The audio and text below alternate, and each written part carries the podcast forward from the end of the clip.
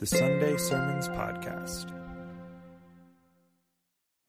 Good morning. Thank you for being here. Thank you for joining us and worshiping with us. I hope that you truly participate in this message as well. You'll have several places not only to read the scripture along, either on the screen or in your printed Bible or Bible app that you brought with you, some places to write stuff down. If you want to go ahead and get out the handout, um, that came with the bulletin. If you're joining us online, there should be a digital way to access that somehow.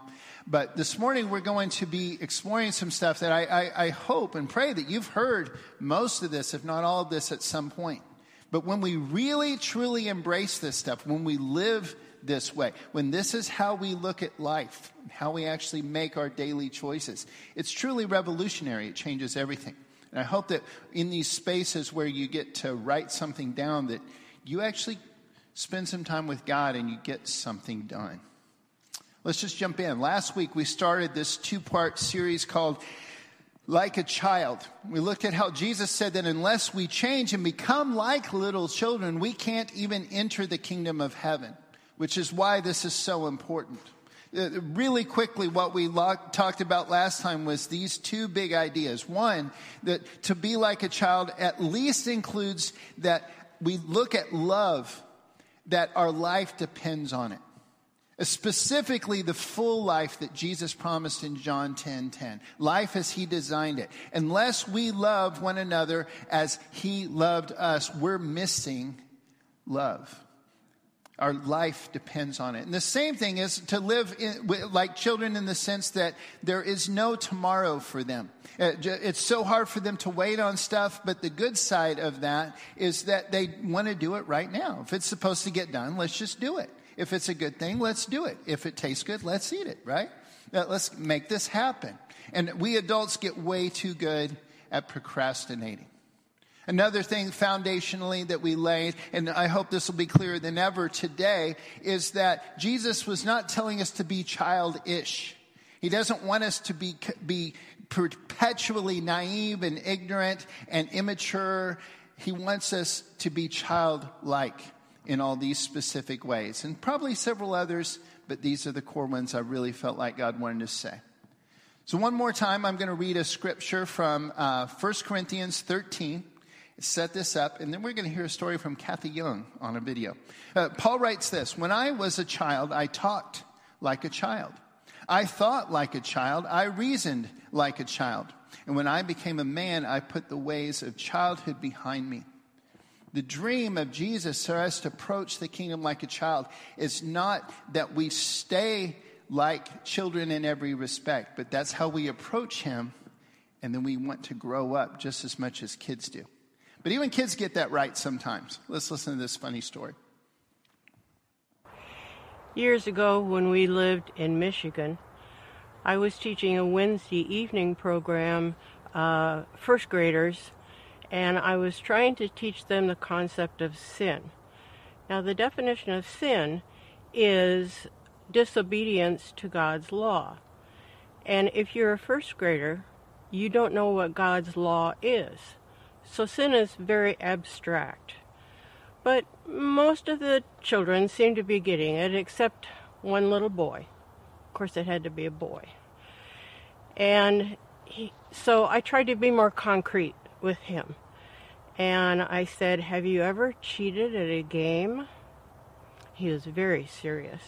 He said, No. I said, Have you ever disobeyed your parents? No. And I did several of these, not making a dent, and I got frustrated and I resorted to sarcasm. Now, children do not understand sarcasm. And I said, Well, you must be perfect. And again, he was very serious and he thought, and in a voice of awe, he said, I guess so.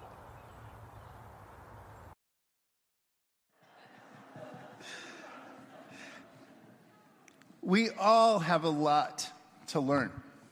All of us, even children. That's why throughout the scripture we're told not only to keep learning, but to help each other learn. The whole book of Proverbs begins and ends with instructions about learning for everybody and several specific things for parents to guide their children.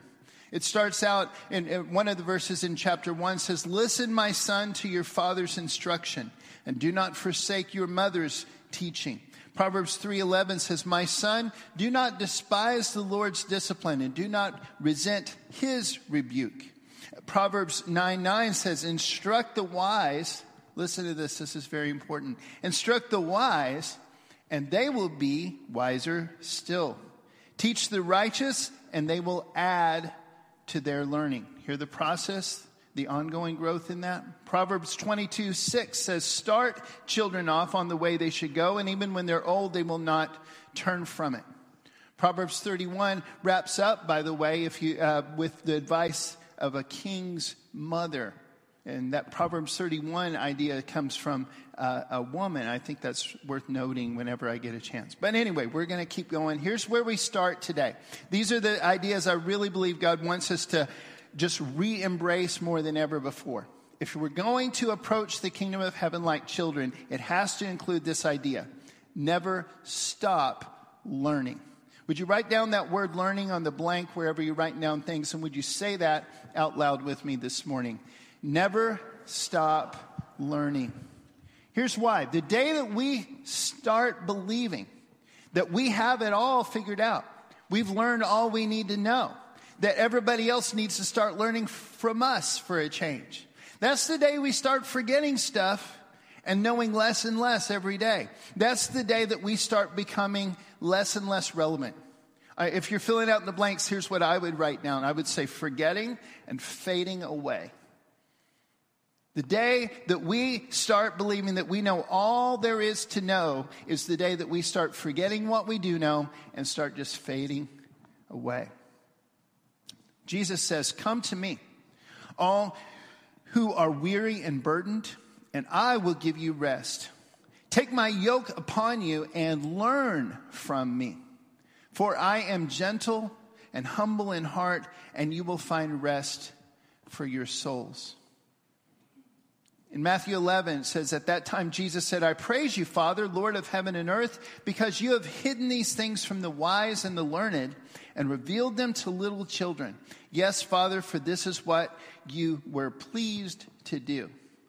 And if you don't see already how actively God is involved in trying to help us learn stuff or sometimes hide things from us, that's a whole nother subject. Uh, look at the verses right before that one. All things have been committed to me by my Father. I'm sorry, this is the next one. All things have been committed to me by my Father, Jesus says. No one knows the Son except the Father, and no one knows the Father except the Son, and those to whom the Son chooses to reveal him. God wants to keep revealing stuff to us as well. Again, the image of the shepherd is not one that just I own these sheep, but I protect and lead these sheep every single day. They know my voice, they follow me. John 15, 15, Jesus says, I no longer call you servants because a servant does not know his master's business. Instead, I have called you friends. For everything that I learned from my Father, I have made known to you. And this absolutely includes the fact that we now have His Word written, that we have access to Bible studies and places like this where we get together and talk about the Bible and try to learn more. But it also is just an ongoing process. It's not that God just says, I've made it available, good luck.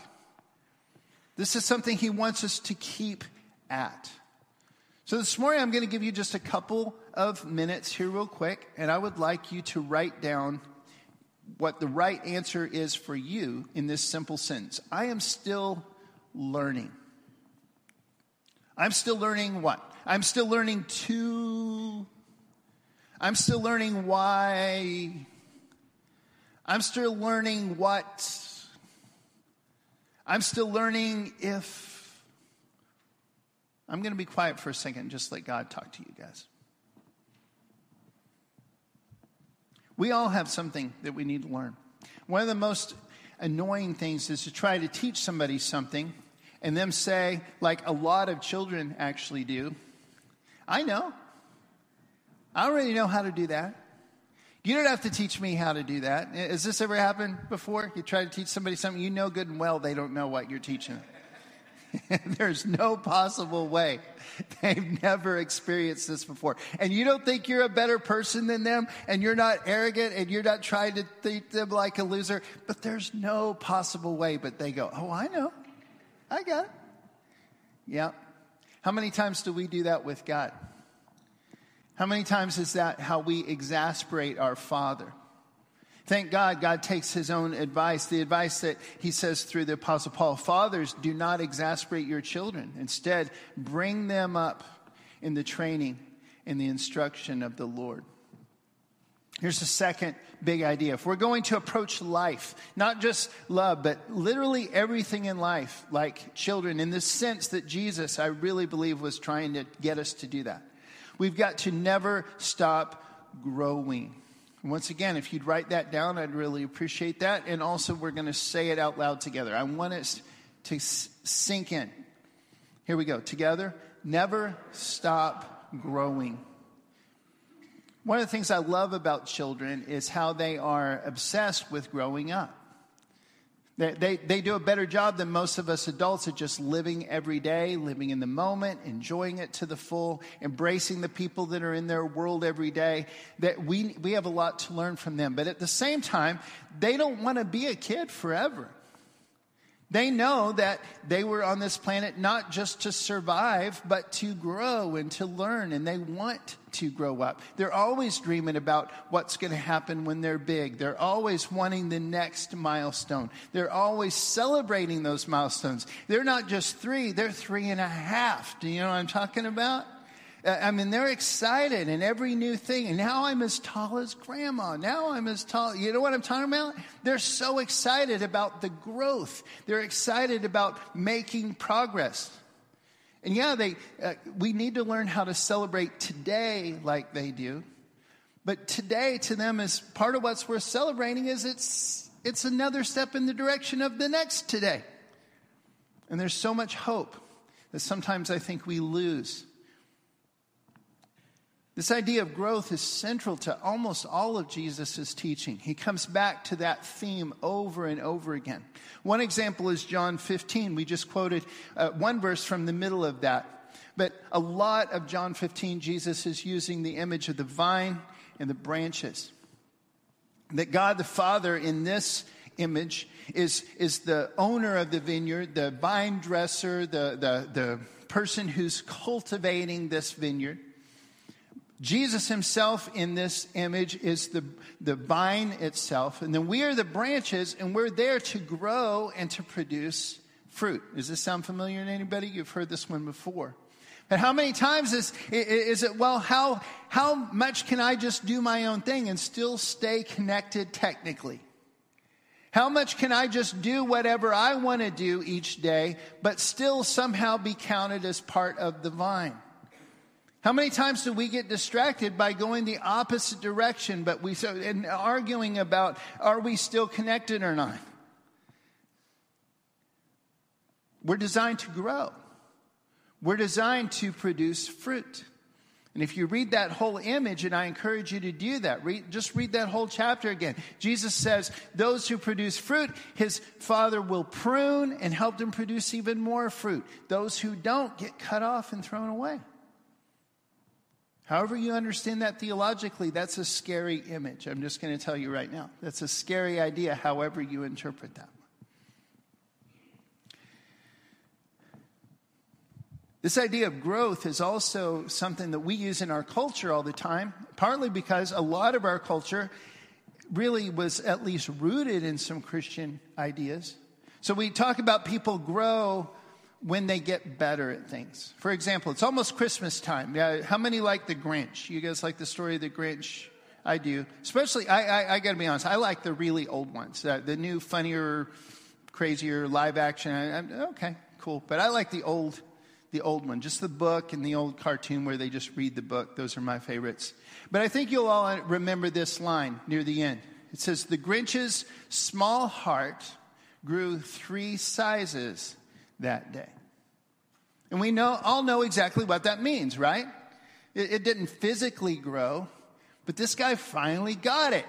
He finally learned how to love. He finally understood something about the whole celebration of Christmas and whatever else that he didn't know before. He grew, and he grew exponentially. Something major happened, and it was worth celebrating. It was a big breakthrough for him. Another one of my favorite Christmas stories is uh, Charles Dickens' Christmas Carol. And I like almost every version I've seen. My personal favorite is the Muppet Christmas Carol. I'm just going to lay that out there. Uh, that may increase or decrease your respect of me, but that's my favorite. That's my favorite. But in every single one of the stories, the Scrooge character represents the worst of adults and also the worst of children because he's selfish, he's childish, he's arrogant, he thinks he knows everything when he really, really doesn't, right? Which are all the things that children at their worst struggle with that we're trying to teach them not to do. But when you get old enough to kind of boss other people around, if you're doing that even more, that's the worst possible adult. He stopped growing. He stopped changing. He got locked into being his worst version of himself. And he's like that for a long, long time. And then this story happens. And miraculously, he gets to look back into his past and it unlocks some of the places that he went wrong. Some of the things, some of the choices he made, some of the things that happened to him. And he realizes that he really, deep down, didn't really want to turn out the way he had turned out. And he miraculously gets to look forward into the future and he realizes for the first time what road he's actually walking down. He realizes where the choices he's making daily and how he treats people and how he looks at life and how he does everything he does, where that's going if nothing changes. And already just those two revelations start to change him but what really rocks his world, what puts all the icing on the cake, is when he meets the ghost of Christmas present. I love the way he's depicted in the Muppet version. He's this huge giant that just keeps saying, Come in and know me better, man. He's just so excited about everything and he's just loving every single moment of this day that happens to be Christmas Day. But what he's really celebrating is today. Period. Right now. He's celebrating that right now is all we ever have. Like we talked about last week. Yesterday, it was today then. That's why something actually happened. Tomorrow, if we all make it to tomorrow, it's going to be today, tomorrow, and that's why something could happen then. But the stuff that happens always happens today, right here, right now. And for the first time in his life, Scrooge started asking some questions about how he was living today. And what if he made some changes to that? What if he did something differently today? It's not even so much about Christmas Day as it is today, every day. Does this connect with you guys? This moves me on the deepest part of my soul. It's one of the reasons I love this story so much. The Muppet version also has some pretty cool songs, I gotta be honest. And some funny jokes. But this idea of Scrooge transformation, he, he grows up. Even this, even that, I love the symbol of just he takes off his, his old black scarf and he puts on this bright red one that a child gave him. There's something just really simple and beautiful in that image. Psalm 92:12 says, "The righteous will flourish like a palm tree. They will grow like a cedar of Lebanon. In other words, they just keep growing and growing and growing and producing fruit. Jesus said, And why do you worry about clothes and a whole bunch of other things? See how the flowers of the field grow. They do not labor, labor or spin.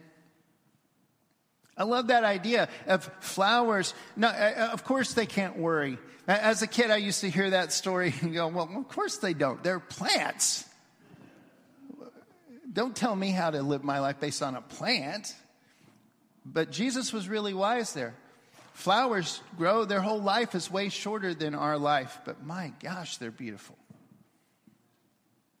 And that's how we could be too if we lived like that. So again, he uses this idea over and over. In Matthew chapter 13, he uses it in several different ways. This idea of growth and producing fruit, several different ones. I'm sure they're familiar to you. He talks about the parable of the sower and the parable of the weeds, where there's weeds planted next to the wheat.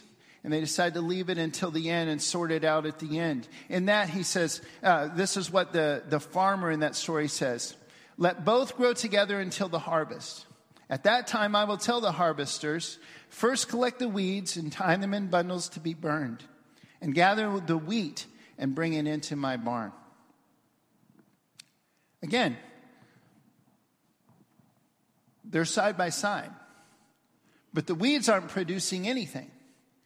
They're absorbing the same nutrients. They're being watched over by the same farmers and the farmers' servants. They're being watered, they're being taken care of exactly like the wheat. But the wheat are producing something, and the weeds are not. And at the end, the point of this story is trust me to sort it all out. I know. I know the difference. Matthew 13, verses 31 to 32. He told them another parable. The kingdom of heaven is like a mustard seed, which a man took and planted in his field. And though it is the smallest of all seeds, yet when it grows, it is the largest of garden plants and becomes a tree, so that the birds come and perch in its branches. Again, this idea of growth, and, and it grows into something that can actually make things better for others as well. And you see this so clearly in Paul's writing, not just in 1 Corinthians 13, where he talks about, I'm no longer like a child, I've grown up a little bit. He uses it in several places. Let's look at a couple together. Ephesians 4 is a beautiful passage about what living as a Christian really looks like. The whole chapter is incredibly good. And in the middle, he says, when we're heading that direction, when we get to that point, when that's how we're living each today, he says, Then we will no longer be infants, tossed back and forth by the waves, and blown here and there by every wind of teaching, and by the cunning and craftiness of people in their deceitful scheming. Instead, speaking the truth in love, we will grow to become in every respect the mature body of Him who is the head, that is Christ. And from him, the whole body, joined and held together by every supporting ligament, grows and builds itself up in love as each part does its work. Colossians, he writes, For this reason, since the day we heard about you, we have not stopped praying for you. We continually ask God to fill you with the knowledge of his will through all the wisdom and understanding that the Spirit gives, so that you may live a life worthy of the Lord and please Him in every way, bearing fruit in every good work, growing in the knowledge of God, being strengthened with all power according to His glorious might, so that you may have a great endurance and patience and giving joyful thanks to the Father who has qualified you to share in the inheritance of his holy people in the kingdom of light. For he has rescued us from the dominion of darkness and brought us into the kingdom of the Son he loves, in whom we have redemption, the forgiveness of sins. I'd like to give you another couple of minutes to write something down. Finish this sentence, if you would. Pray a prayer, talk to the people next to you, do what you got to do, but finish this. I am still growing. Still growing in, growing in the direction of. I'm going to be totally quiet here. Go for it.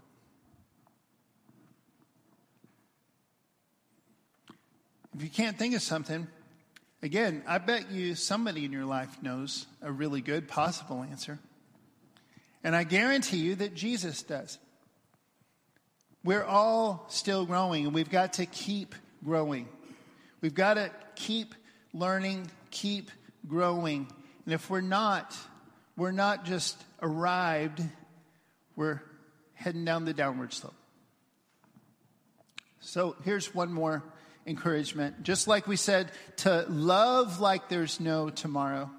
We need to live like there's no tomorrow. And again, not live completely crazy and recklessly and, and just throw caution to the wind and be crazy. That's not what we're talking about.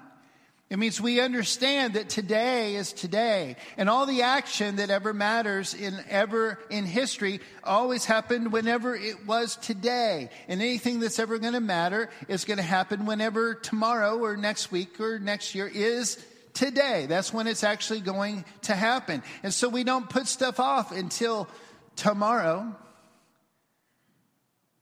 We, we, we at least get started today. We celebrate how far we've come today. We celebrate where we are today, whatever is worth celebrating. We look forward to the future, but we celebrate the milestones there.